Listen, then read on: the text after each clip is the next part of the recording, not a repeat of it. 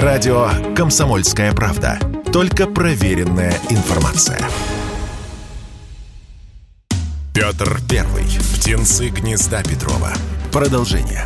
Часть первая. Мы продолжаем наш курс «Петровские времена». И так получилось, что подготовил я сначала один рассказ о птенцах гнезда Петрова, соратниках, но ударился в детали, стал рассказывать об их жизни, их биографию и затянулось. Поэтому в двух рассказах получится у нас рубрика «Соратники Петра». В прошлый раз я пообещал вам, что будет выдержано в стиле такого исторического импрессионизма. Это означает, что, простите меня, но я не буду как бы от сих до сих рассказывать про жизнь Толстого или Югужинского или Менщикова. Каждый из них заслуживает многочасового отдельного рассказа. Объясню потом почему. Но этих людей было так много, они были такими яркими – мы все равно ведь не запомним с вами, когда кто родился, когда умер. Поэтому будем, как импрессионисты, такими яркими мазками рисовать нашу историческую картину, чтобы потом, отойдя от нее на несколько шагов, взглянуть, увидеть ее целиком, всех этих невероятных людей, которые окружали Петра, и схватиться за сердце, и поразиться, как велика и обильна земля наша талантами. Мы закончили на рассказе о Ганнибале, прадеде Александра Сергеевича Пушкина, с которым связывают все, что угодно, вплоть до изобретения селекционирования картофеля синеглазка Ганнибал, он прожил 85 лет. 85 лет. Как, кстати, долго жили и другие некоторые соратники Петра, когда не было ни антибиотиков, ни современной невероятной медицины со всеми ее достижениями. Ганнибал прожил 85 лет. Христиан, он же Родион Бауэр, помянутый в Пушкинской Полтаве, один из начальников Петровской кавалерии, швед по национальности, участник всех возможных сражений. Сражение при Лесной получает тяжелейшее ранение, после которого несколько дней лежит без чувств. Потом парализован. Ему пуля попала в рот, а вышла где-то через шею, чудом не перебив позвоночный столб. И не проходит и девяти месяцев, как с железным здоровьем кавалеристы. Он снова на коне, он принимает участие в Полтавском сражении. Вместе с Менщиковым он преследует отступающую армию Карла XII до Переволочной. И там принимает капитуляцию, там берет армию в плен. Или другой иностранец на русской службе Яков Брюс. Невероятный человек, которого Лев Николаевич Толстой называл самым чудесным человеком, в России того времени. Он ведь не просто организатор артиллерийского дела, ученый, изобретатель, кстати, изобрел особый вид вооруженного пороха, усовершенствовал несколько артиллерийских орудий. Он первый крупный коллекционер-собиратель в России. И сегодня его картины, его нумизматическая коллекция, его коллекция минералов находится в основе собрания Эрмитажа, Кунсткамеры – и даже музея Российской Академии Наук. Он имеет прямое отношение к нашей истории. Вот среди таких поразительных людей, конечно, предок всех толстых и современных толстых, депутатов, журналистов, музейщиков, крупных государственных политических деятелей и, конечно, знаменитых Алексея Николаевича Толстого, Льва Николаевича Толстого. Их прямой предок Петр Андреевич Толстой – он старше Петра почти на 30 лет. Другое совершенно поколение. Когда Петр ехал в Архангельск, одна из его поездок в молодости, с попытками создать там Северный флот, Толстой был уже не молодым губернатором где-то в Устюге, по-моему. И вот он Петра, видимо, хорошо принимал. Петр у него остановился там на день-два, чем-то ему понравился. И не постеснялся, оставил губернаторский пост и пошел служить Петру прапорщиком Преображенского полка. Вот так начинал с прапорщиков. Ему было где-то под 50, наверное, уже к этому моменту. И вот он прапорщик. А потом, когда Петр собирает Великое посольство, вместе с Петром, немолодой Толстой, инициативно, зная, что царь любит людей западных образованных, записывается в Великое посольство. Кого-то туда за шкирку тащили, он сам записался. Напросился на изучение морского дела в Италию, вернулся из Венеции, из Генуи, со всеми возможными дипломами морскими. Петр это очень оценил. Посмотрел, ну, все-таки уже человек не молодой для того, чтобы быть штурманом или капитаном морского судна. И отправил он Толстого на дипломатическую работу. С 1702 года Толстой стал первым русским послом в Константинополе. У него была важнейшая задача – не допустить вступления Турции в войну против России. И в течение многих лет это ему удавалось. Вот там Толстой как рыба в воде. Про это можно снять столько турецких сериалов. Какой там великолепный век. Он интригует, он подкупает. У него свои люди в гареме, у него свои люди в диване. Он даже умудрился какого-то, по-моему, премьер-министра на тот момент одного свалить за взятки и хорошие отношения. Там по-другому ничего в Константинополе не делалось. А другого через любимых жен султана пролоббировать более лояльного к России. Его несколько раз сажают в темницы. У турок просто было с этим посла посадить в темницу, это в порядке вещей. Потом выпускали, потом снова сажали, потом выпускали. В конце концов, Петр его отзывает, наконец-то, с почетом, с наградами. Сделал свое дело. И он снова едет с Петром за границу, на этот раз в Париж, во второе Великое посольство. Здесь начинается проблема с царевичем Алексеем сбежавшим. Ну, кто поедет искать царевича Алексея в Италию? Ну, конечно, Толстой.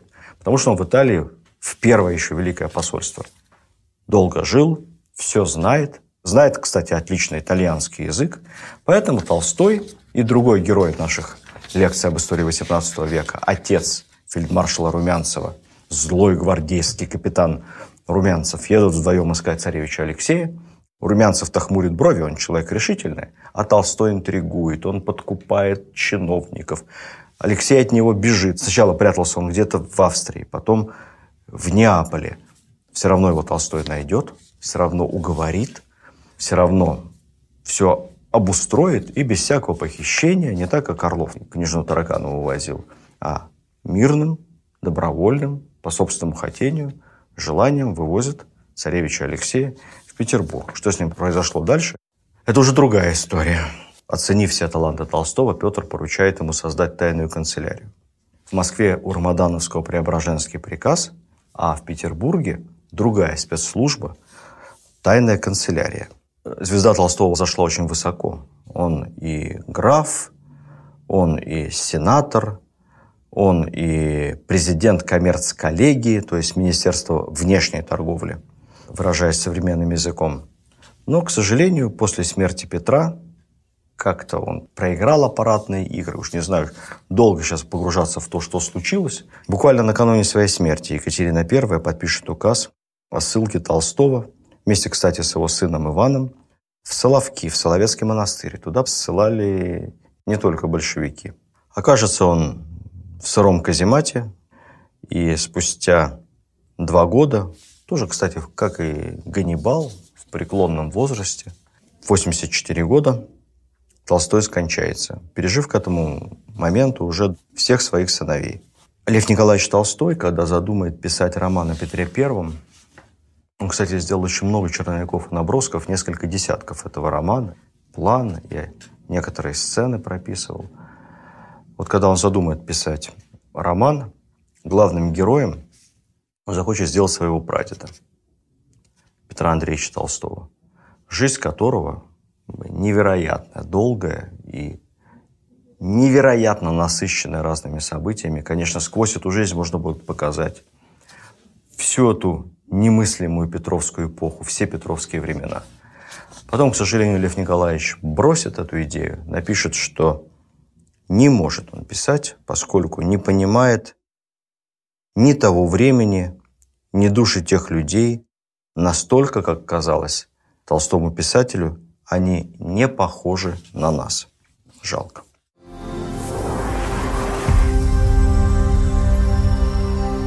А вот еще один молодой соратник Петра, буквально два слова о нем скажу. Имя у него необычное. А Никита Репнин. Не Никита, а А Никита Репнин. Основоположник большой офицерской фамилии. Вообще, изначально Никита Репнин, он князь, он знатнейший человек. Но оказался при Петре, вошел в ближний круг, поручик потешной роты, прошел через все маневры, через все учения, через все походы, и Азов, и подавление стрелецкого бунта, и Северная война, рос в чинах, храбро сражался. Но тоже жизнь кино. Вот он, генерал, слава, почет, командующий корпусом, князь. Лишь одно сражение с Карлом XII при Головчине. Это незадолго до Полтавы. Карл наносит мощнейший удар по центру русских войск. А там три начальника. Шереметьев, Менщиков, которые друг с другом еще не в ладах, и Репнин. Весь удар приходится на Репнина. Он не выдерживает, отступает, бросает пушки. Петр в бешенстве после этого. Пушки достались врагу. Наши бежали с поля боя, ну, хотя не Репнин один в этом виноват. Он делал все, что мог. И сдерживал удар Карла XII столько, сколько мог. Ну, что значит князь? Что значит гордость? Всю вину взял на себя. Всю вину. Военный трибунал приговаривает князя Репнина к смертной казни. Петр смягчает приговор и заставляет князя заплатить из своего кармана все убытки по итогам этого сражения, за все потерянные пушки. Почти разорил его, говорят. И разжалует Репнина в рядовые. Поэтому в следующем сражении при Лесной Репнин с ружьем будет сражаться в первых рядах вместе с рядовыми. Петр Первый. Птенцы гнезда Петрова. Продолжение. Часть вторая. Правда, перед этим сражением он смог дать Петру полезный совет, который Петр очень оценил. Он предложил ему поставить казаков на всякий случай, за задними рядами наших войск и дать им приказ, и об этом приказе всем сказать, чтобы каждого, кто будет отступать без приказа, каждого, кто побежит с поля боя, предавать тут же смерти. То есть можно сказать, что идея заградотрядов весьма инновационная. По тем временам пришла в голову Репнину после собственного фиаско, на собственном опыте. Понял, что иногда это нужно. После лесной все прошло хорошо, царь был в прекрасном настроении, и когда он спросил одного из своих первых командиров, Михаила Голицына, чем его наградить, то благородный Голицын сказал, наград мне никаких не надо, а по одному прошу, государь, прости Репнина. Репнина простили, вернули ему шпагу, генеральский чин. Под Полтавой уже Репнин командует центром русской армии. Так потом получится, что после опалы Менщикова Репнин станет и военным министром, руководителем военной коллегии, и генерал-фельдмаршалом, и много-много чего добьется. Но интересно другое. И сын Репнина, боевой офицер-генерал, и внук Репнина, кстати, не менее прославленный, генерал-фельдмаршал уже при Екатерине. На внуке мужская линия прервется, законных детей не будет, но будут по женской линии правнуки и праправнуки и так далее, и наполеоновские войны. И все они будут боевыми офицерами. Хоть и князья. Так что фильм «Офицеры», он, можно сказать, о таких людях, как Аникита Репнин и его замечательные потомки.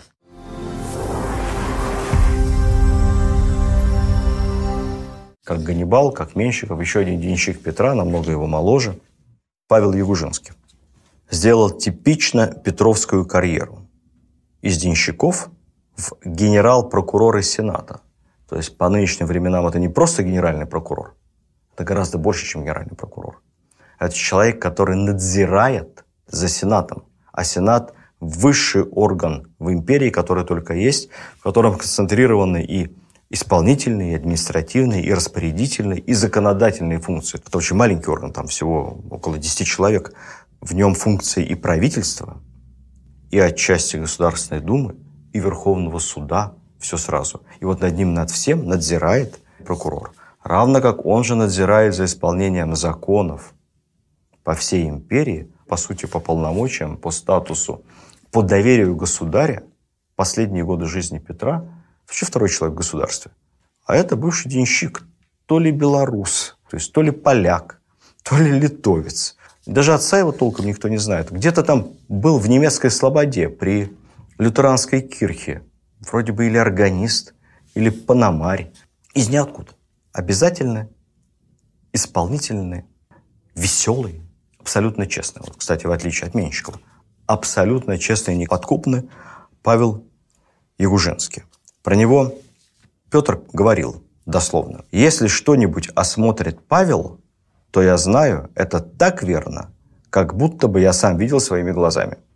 Петр очень ценил его за бескорыстие, за прямоту, Вообще Ягужинский имел репутацию приятного собеседника, весельчака, а также, что интересно, неутомимого танцора. Последнее качество тяжело сказывалось на проведении Петровских ассамблей. Видимо, ему, как танцору и весельчаку, Петр и поручил, среди многих других поручений, отвечать за организацию ассамблей. Ягужинский отвечал не просто за веселье на ассамблеях, но и за явку. Ну, кто бы попробовал не явиться, когда за явку отвечает генеральный прокурор. Зато уж если явились, то все должны были также неугомонно плясать до упаду, как отплясывал молодой Павел, ну, относительно молодой по тем временам уже, Павел Ягужинский, также выпивать, как выпивал Павел Ягужинский. Вот это у него была слабость. Выпить он любил. Он был человеком некорыстолюбивым, но Петр щедро награждал своих помощников, имел возможность жить на широкую ногу, не экономил, не откладывал ничего, все тратил. У Женского был замечательный экипаж с такой красивой выездкой. И поскольку Петр сам, как мы помним, с вами предпочитал ездить практически на Яндекс Такси, у него своих экипажей не было, то когда ему нужно было по-простому, он просто садился в какую-то двуколку. А когда красиво, на прием или с послами, то он просто одалживал карету у собственного помощника Павла Ягужинского. Именно Павлу Ягужинскому пришла в голову идея создания кадетских корпусов. Реализует позже Миних. У истоков всех наших кадет тоже Павел Ягужинский. Был Ягужинский настолько приятным, эффективным и, видимо, полезным человеком, что удержался при всех и при Екатерине, и с Бероном потом он как-то сошелся при Анне Иоанновне, занимая там должность кабинет министра. Одна беда – выпивал, поэтому скончался в возрасте 52 лет, ну, примерно в том же возрасте, что и Петр, что и Владимир Ильич Ленин. Надо было вести более здоровый образ жизни. По поводу выпивки к Ленину это не относится. В общем, как вы видите, жизнь каждого из петровских воспитанников, из его птенцов, это действительно кино – это такой полноценный сериал, которых у нас, к сожалению, практически не снято. Я вот пытаюсь вспомнить что-то хорошее, что мы снимали про Петра Первого. Последние десятилетия ничего не получается, ничего не вспоминается. Нам, конечно, хочется, чтобы та невероятная энергетика, та невероятная пассионарность, которая буквально излучалась из петровских времен, нашла такое же достойное воплощение в книгах и на экране, как это было у Алексея Толстого, как это было в старых советских фильмах. Кстати, вот вспомнил, как было в неплохом сериале, рекомендую, «Завещание Петра Великого», но это уже о последнем годе жизни Петра, его отношениях с Марией Кантемир. Для меня поразительно, что нету сценаристов. Мы не любим, что ли, собственную страну. Не любим собственную историю. Обидно. Сколько раз не пытались мы разместить хороший госзаказ на съемки кино о Петре. Не получалось. Надеюсь, сейчас получится. Обычно говорят, каков поп, такой и приход. Это в полной мере относится ко всем соратникам Петра. Они все были такие же, как Петр. Или стремились быть такими же, как Петр масштаб личности Петра определял масштаб личности и деяния его воспитанников. Иногда говорят, короля делает свита. Нет. В нашем случае король, государь Петр Алексеевич делал свою свиту. И та планка, которая была им задана, к ней все они тянулись. А он, самое главное, создавал для этого правильную систему стимулирования, не только материального, но и морального. Мы говорим о том, что они все были невероятно тщеславны, честолюбивы и стремились набрать чинов, званий, поместье. Так не за просто так же давалось. За победы, за успехи. Я всегда говорю, при Петре было довольно легко стать дворянином. Для этого надо было иметь, по большому счету, только желание. Желание шпага в зубы и по приставной лестнице туда, на стену, Нотебурга, откуда низвергается на тебя кипящая смола, смертельный свинец, сталь, а ты лезь вперед. Залезешь первым, ты дворянин, ты уже офицер. Давай, старайся. Нам надо ценить за наших предков.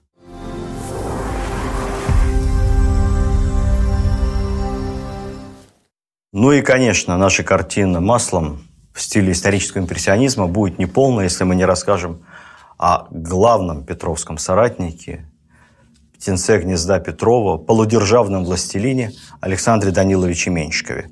Опять же, вы меня простите, я не буду пересказывать его биографию, потому что его биография – это не просто сериал, это сериал на 20 сезонов, в каждом по 20 серий.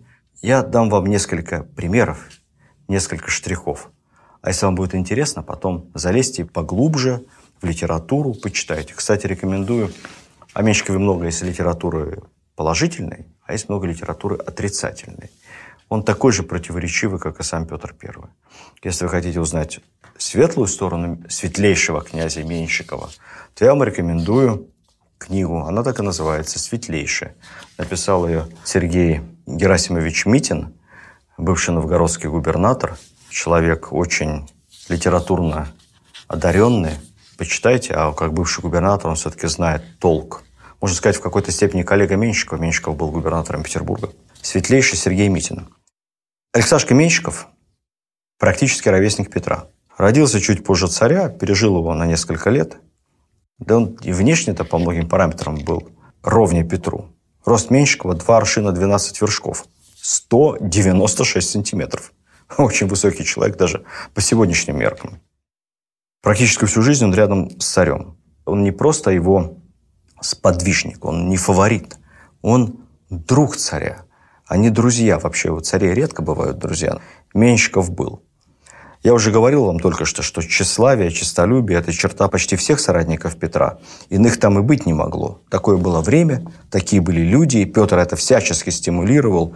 Поместья, ордена, титулы, табель о рангах, Менщиков – чемпион среди честолюбцев. Абсолютно рекордсмен по количеству и размерности и продолжительности собственного титулования. Если перечислять Менщикова, как было тогда принято. Александр Менщиков, граф, князь Священной Римской империи, светлейший князь Ижорский, генерал-губернатор Санкт-Петербургский, президент военной коллегии, адмирал, генералиссимус и прочее, прочее, прочее. Длина титула Менщикова будет равна титулу самого государя-императора. Он единственное, что Менщиков никогда не дописывал, вообще не знаю, без скромности ли, то, что он был еще и почетным членом Лондонской Королевской Академии. Почему не дописывал, скажу позже. Петр Первый. Птенцы гнезда Петрова. Продолжение. Часть третья. Происхождение. Никаких достоверных данных о происхождении Меньшикова у нас тоже нет. Как и о многих безродных птенцах гнезда Петрова. Мы знаем лишь, что его отец где-то служил при Петре, где-то при конюшнях, в потешных полках. Мы даже не знаем, был он солдатом или офицером. Ну, где-то был. Погиб во время самого первого Азовского похода. Существует популярная версия о том, что в детстве Алексашка продавал в Москве пироги. Мол, заметил его Лефорт и, оценив ловкость, оборотистость мальчика, взял его в слуги. Вот такой версии, в частности, придерживается историк Костомаров. Именно поэтому, возвращаюсь я членству в Лондонской Королевской Академии Наук. Именно поэтому Менщиков и был безграмотен, потому что нигде не учился. Среди тысяч листов, сохранившихся в архиве Менщикова, не обнаружено ни одного документа, написанного его собственной рукой. Не то, что письма к царю, он даже письма к собственной жене Даше поручал писать канцеляристам. То есть он их диктовал, а канцеляристы записывали за ним, а он только расписывался. Правда, неправда, не знаем точно. Есть другая версия, что вот это происхождение Менщикова из мальчишек, торгующих пирогами, это информационная диверсия родовитых аристократов, его завистников. Этой версии придерживался, в частности, Пушкин. Он писал, кавычки открываются, «Менщиков происходил от дворян белорусских. Он отыскивал около Орши свое родовое имение, Никогда не был Менщиков лакеем и не продавал пирогов. Это шутка бояр, принятая историками за истину, писано Александром Сергеевичем в истории Петра Великого. Однако и эта версия тоже не имеет документальных подтверждений. Пословица «из грязи в князи» впервые записанная собирателем русского фольклора Далем в XIX веке, говорят, родилась, основываясь на истории Алексашки Менщикова. Менщиков, как денщик, при царе неотлучно. Он как Петр. И солдат, и потом обучился бомбардир, и матрос, и, кстати, дипломированный плотник. Поехав в Великое посольство вместе с Петром, Менщиков оказался единственным, кроме царя, кому голландский корабельный мастер на верфях Ост-Индийской компании выдал аттестат об овладении профессией плотника. После возвращения из Великого посольства Менщиков одинаково залихватски и пьет с царем на Всепийнейшем соборе, и рубит головы стрельцам, и вообще один из тех немногих людей, которые могут Петра утихомирить. Известная история, как Петр как-то вспылил на воеводу Шейна, выхватил шпагу и вообще намеревался его в бешенстве заколоть. Кстати, повод был, потому что выяснилось, что во время отсутствия Петра Шейн за взятки продавал офицерские патенты. И вот Петр уже со шпагой, и тут у него на спину ему бросается Меньшиков, как-то он его обнял, скрутил, оттащил в соседнюю комнату и успокоил. Спас Шейну жизнь. Но никто, кроме Меньшикова или Форта, не мог себе такого позволить в отношениях с государем. Меньшиков от природы обладал очень острым умом, отличной памятью, энергией, прекрасными организаторскими способностями. А самое главное, что ценил Петр, просто невиданной для медлительной Руси, даже по тем неспешным временам, невиданной оперативностью выполнения поручений царя. Он никогда не ссылался на невозможность исполнения поручения. Не всегда его исполнял, а если исполнял, то не всегда хорошо. Но все, что Петр ему поручал, он истово за все брался. Он все помнил, ему не нужно был никакой контрольный департамент, все было в голове, что хоть раз царь поручит и скажет. Он умел хранить тайны, он был остер на язык, у него было отличное чувство юмора, вообще чувство ситуации – есть легенда, как Петр как-то в очередной раз разозлился на Менщикова, а это бывало нередко, и сказал, что отправит его обратно торговать пирогами. Менщиков выскочил тотчас на улицу и вернулся с кузовком пирожков в руке, пироги, растягая. Ну, Петр рассмеялся и оттаял. Другой раз царь выгнал его со словами «Ступай вон, щучий сын, чтобы ноги твоей у меня больше не было». Меньшиков немедленно исчез и через минуту снова вошел на руках. Ну, то есть был еще физически отлично подготовлен. В письмах Петр обращался к нему. «Алексаша, сердечный друг, брат и сын сердца моего». После смерти Лефорта Меньшиков становится как бы вообще первым замом царя по всем вопросам. Руководит строительством Петербурга, верфи, Кронштадта, пушечных заводов, формирует новые полки, Царь его использовал как Рамадановского в свое время в качестве злого следователя. Вот если Петру не хотелось что-то делать неприятное, он поручал Менщикову. Самые злые, жестокие функции Менщиков исполнял как бы уже по своей инициативе. Кстати сказать, среди подписей на приговоре царевичу Алексею самой первой стоит подпись Александра Менщикова. Если в первое время Петр оставляет за себя Рамадановского, когда надолго уезжает из столицы, то когда Рамадановский состарился, то за царя во время его отъездов, командировок, как бы сейчас сказали, длительных, на хозяйстве остается Александр Меньшиков. Так было и во время прусского похода в 1711 году. То же самое будет и во время второй длительной поездки в Европу на полтора года Меньшиков будет за царя дома. Помимо всех своих управленческих и организаторских талантов, надо сказать, что Александр Меньшиков оказался очень храбрым человеком и толковым командиром. Вот он как раз был в числе тех, кто полезет по штурмовой лестнице вместе с солдатами на штурм Нотебурга в самом начале Северной войны. Петр на радостях тогда, э, после удачно завершившегося штурма, хотел чем-то Менщикова особым отблагодарить и приказал во всяких письмах впредь называть его губернатором при том, что никаких губерний не было, и слово это, казалось бы, ничего совсем не значило, Меньшиков таким образом стал самым первым губернатором в России, без основательно каких бы то ни было губернских разделений, без всякого прикладного смысла этого слова. На следующий год Меньшиков вместе с Петром, участник удивительного по своей наглости абордажа двух шведских кораблей в устье Невы, именно тогда под проливным дождем на шлюпках, на галерах Петр с воды снизу захватил два шведских корабля. Этот день является официально днем рождения сегодня Балтийского флота. За этот бой, кстати сказать, оба и Петр, и Менщиков были награждены орденами святого Андрея Первозванного. Если вы думаете, что это были ордена номер один и два, то вы ничего не знаете про характер Петра. Нет. Это были ордена номер 6 и 7. Первые пять получили какие-то другие боевые командиры за другие заслуги. Петр награждал Менщикова часто и деньгами, и поместьями, и даже выпросил у австрийского императора для него титул князя Священной Римской империи. Это, надо сказать, покруче, чем сегодня какой-нибудь лорд пер Англии.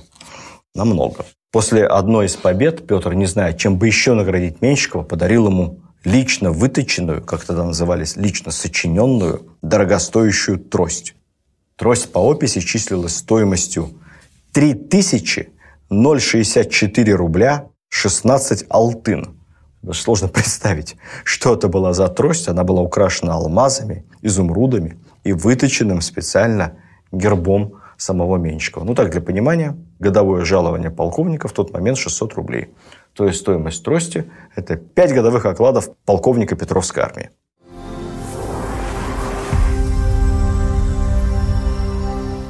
Но, увы, несмотря на все подарки, несмотря на особое внимание Петра, Менщиков оставался человеком невероятно жадным. Ну, психологически, конечно, все это можно объяснить. Это чистый Фрейд.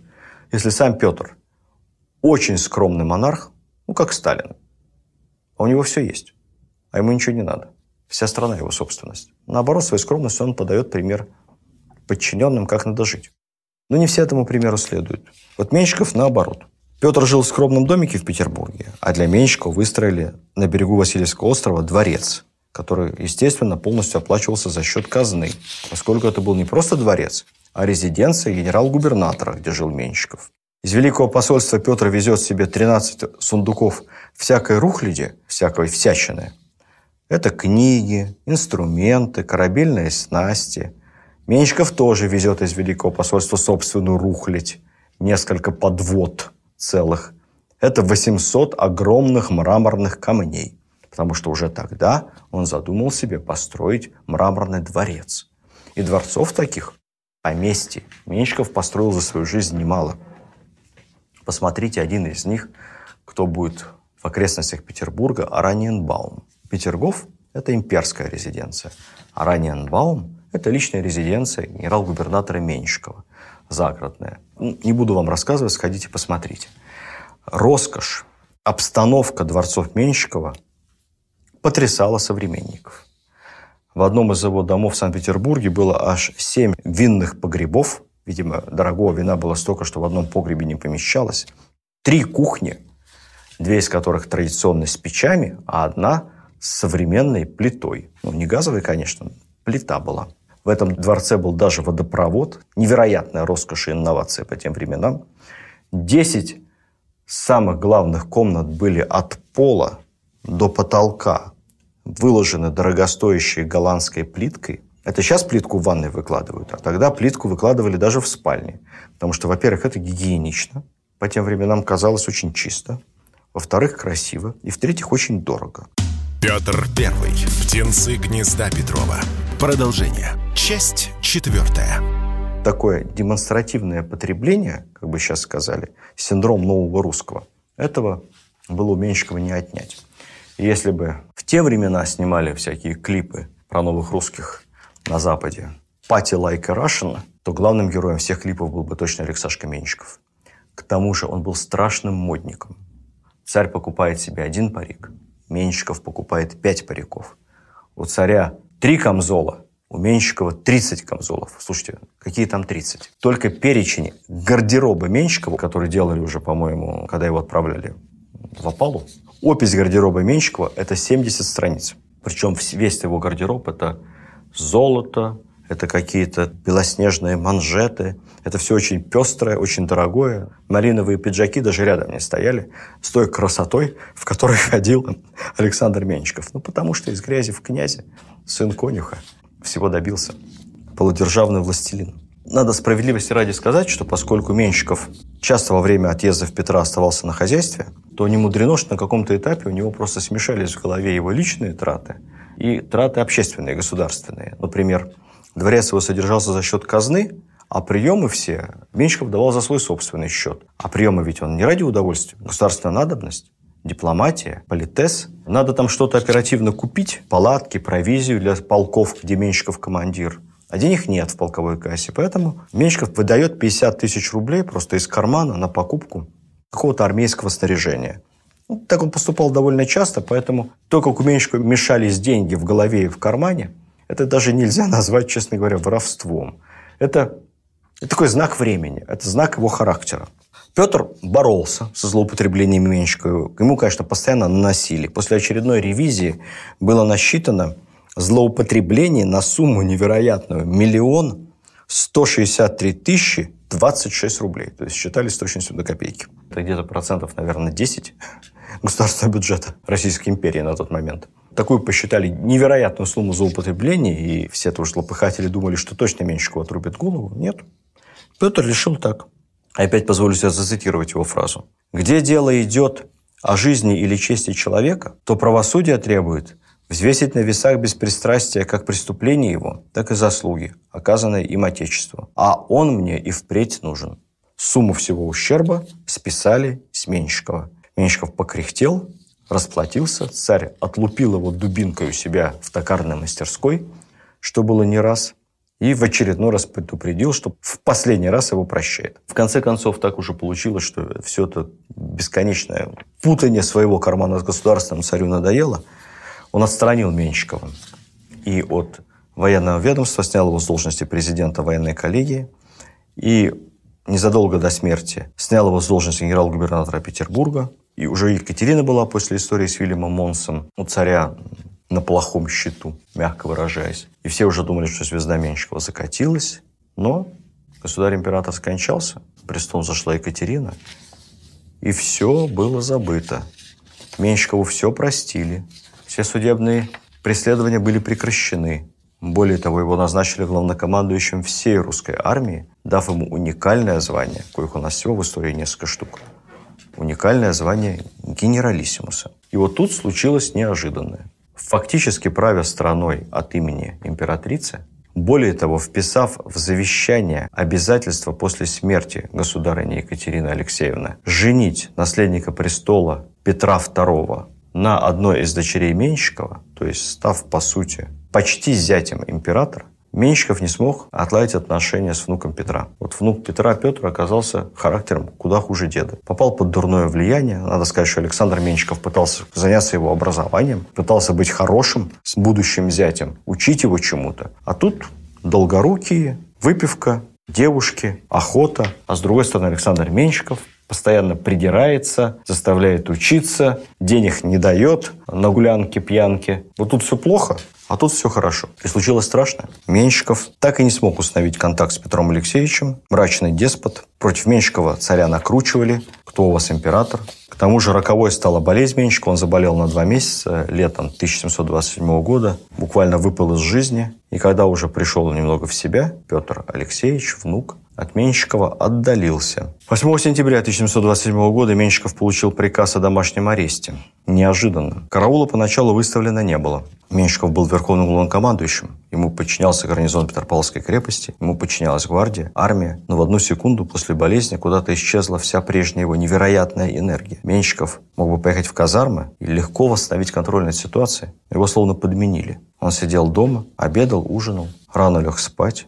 Так прошло несколько дней. Вскоре Петр II подписал следующий указ о ссылке Меньшикова и лишении его всех чинов. Под конвоем в сопровождении почти 100 человек челяди, вооруженной охраны, на 100 подводах Меньшиков поехал из столицы в Раненбаум. Но не доехал. Его разоружили, конвой догнали. Пришло известие о разрыве помолвки дочери Меньшикова Марии с Петром и окончательный приговор – лишение всех титулов, должностей, наград, всего имущества. Имущество было у него огромное. Он был вторым по богатству человеком после императора в государстве лишение всего имущества и ссылка со всей семьей в сибирский городок Березов, который город крупный, язык не поворачивается назвать, это крошечный населенный пункт в современном Ханты-Мансийском автономном округе. Откуда у сверхэнергичного Менщикова единственный раз в жизни проявилась апатия. Почему на него нашла такая меланхолия, почему он не сопротивлялся, ничего не делал. Большая загадка истории. Менщиков отправился в Березов, в ссылку, вместе со всей семьей. Пару слов о семье Менщикова. Он в браке был счастлив, Жена его Дарья, дочь якутского воевода, древнего рода, с юных лет дружила с сестрой Петра Наташей. Они познакомились, когда Меньшику было 25 лет, а его невесте 16. Кстати, любимица Петра Первого. У них было 7 или 8 детей. Она так же, как и Екатерина, за Петром ездила вслед за Меньшиковым в походы. Один раз даже родила ему сына где-то буквально в военном городке, в палатке. В ссылку поехала тоже вместе с мужем, будучи тяжело больной, и умерла по дороге. Мы ничего не знаем про любовниц Меньшикова, ну, кроме как той истории с Екатериной Мартой Скавронской. Ну, и, судя по всему, по крайнем случае, такого имиджа Дон Жуана у него точно не было. С простой жизни начинал, простой жизнью и закончу. По преданию, именно такие слова Меньшиков произнес, прибыв в Березов. С ним оставалось трое детей, все остальные умерли во младенчестве, и несколько слуг. Еще в Тобольске, Березов входил тогда в Тобольскую губернию, Сыльный купил пилы, топоры, гвозди, необходимые вещи. Все оставшиеся деньги, говорят, попросил отдать местным беднякам. Прибыв в Березов, Менщиков сам построил себе избу и церковь. Копал землю, рубил бревна. Потом в этой церквушке пел на клиросе, звонил в колокола. Жители Березова поразила набожность, смирение и простота в общении прославленного сыльного. Летом он садился на берегу реки, и разговаривал с березовцами о тщете мира сего. Уж он-то точно понимал, что все в жизни суета. Дома заставлял детей читать книги, либо рассказывал им всякие происшествия из своей жизни, которые они с его слов записывали. Человек, прославленный своей надменностью и неприступностью, под конец жизни в ссылке стал философом и беспрестанно повторял «Благо мне, Господи, что смирил меня Иси». Знаете, с таким философским подходом к жизни и неожиданно проявившимся смирением, возможно, Менщиков и пережил бы ссылку.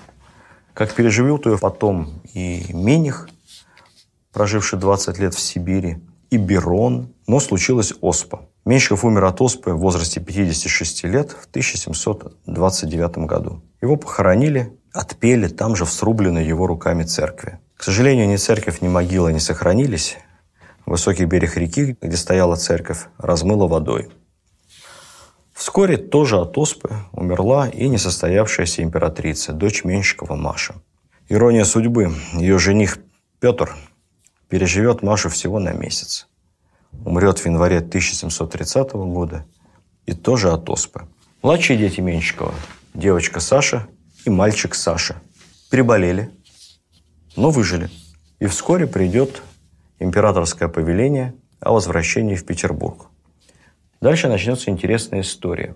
Известно, что часть своих капиталов Меньшиков держал за границей. Встречаются оценки самые разные. До 10 миллионов рублей. Совершенно невероятная сумма, опять же, сопоставимая с годовым бюджетом империи. Но, скорее всего, это сильное преувеличение. Наибольшее доверие вызывают мемуары француза на русской службе адмирала Вильбоа – он писал буквально следующее. В описях имения и бумаг Менщикова нашли, что у него находились значительные суммы в банках – Амстердамском и Венецианском. Русские министры неоднократно требовали выдачи этих сумм на том основании, что все имение Менщикова принадлежало правительству русскому по праву конфискации. Но требования эти не были исполнены, ибо директоры банков отказывались отдавать капиталы кому бы то ни было, кроме того, кто их положил – Сие капиталы были более чем на полмиллиона рублей. Банки, как всегда они себя ведут, хотели оставить деньги у себя под предлогом того, что дадут их только либо меньшикам, либо его прямым наследникам. И вот есть версия, что прощение сына и дочери Меньшикова, их возвращение в Петербург, при этом сыну даже отдали некоторую часть поместья Меньшикова, взяли его на службу в армию, на офицерскую должность, а дочь Менщикова вышла замуж за родного брата Берона, все это было сделано только потому, что они оба написали письма во все банки, чтобы деньги вернули государственную казну. Таким образом, они как бы откупились, вернули деньги государству, ну и, возможно, даже сделали неплохое приданное брату Берона. Петр Первый. Птенцы гнезда Петрова. Продолжение. Часть четвертая.